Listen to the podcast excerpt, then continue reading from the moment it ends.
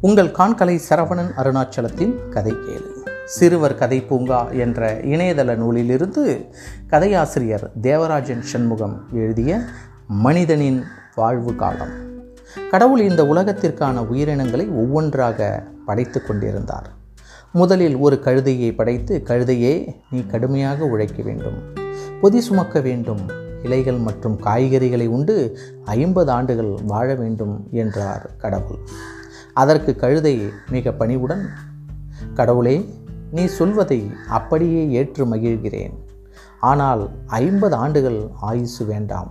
அதை இருபத்தைந்து ஆண்டுகளாக குறைத்து ஆயுள் வேண் அருள வேண்டும் என்று கேட்டுக்கொண்டது. கடவுளும் சரி என்றார். இரண்டாவதாக ஒரு நாயை படைத்து அதனிடம் மனிதனுக்கு காவலனாக இருப்பாயாக. நீ அவன் கொடுக்கும் ஆகாரத்தை உண்டு நாற்பது ஆண்டுகள் வாழ்வாயாக என்று ஆசிர்வதித்தார். கடவுள் உடனே நாய் கடவுளே உங்கள் கட்டளையை அப்படியே ஏற்கிறேன்.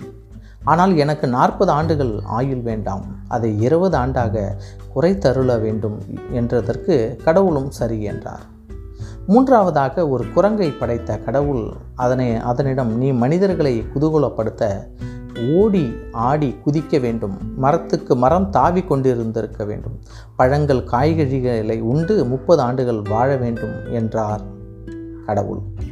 அதற்கு குரங்கு கடவுளே தங்கள் சித்தம் என் பாக்கியம். நான் முப்பது ஆண்டுகள் இருந்து என்ன சாதிக்கப் போகிறேன்? பதினைந்து ஆண்டுகள் போதுமே என்றது. கடவுளும் சரி என்றார். இறுதியாக கடவுள் மனிதனை படைத்தார். அவனிடம் மனிதா நீதான் உலக உயிர்களுக்கெல்லாம் எஜமானன். இவைகளை உன் வாழ்க்கைக்கு எளிதாக பயன்படுத்தி கொள்ளலாம். நீ விருப்பப்பட்டதை சாப்பிடலாம். உனக்கு ஆயுள் இருபது ஆண்டுகள் என்றார். கடவுள் அதற்கு பேராசை பிடித்த மனிதனோ? கடவுளே இருபது ஆண்டுகள் தானா? இது போதாது.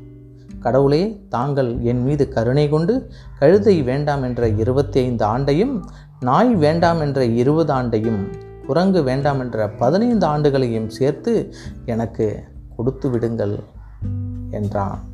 கடவுளும் சம்மதித்தார். காலங்கள் ஓடியது இருபது ஆண்டுகள். மனிதன் மனிதனாகவும் அடுத்து இருபத்தைந்து ஆண்டுகள் கழுதை போல உழைக்கிறான். அடுத்த இருபது ஆண்டுகள் தன் குடும்பத்தை நாய் போல காக்கிறான்.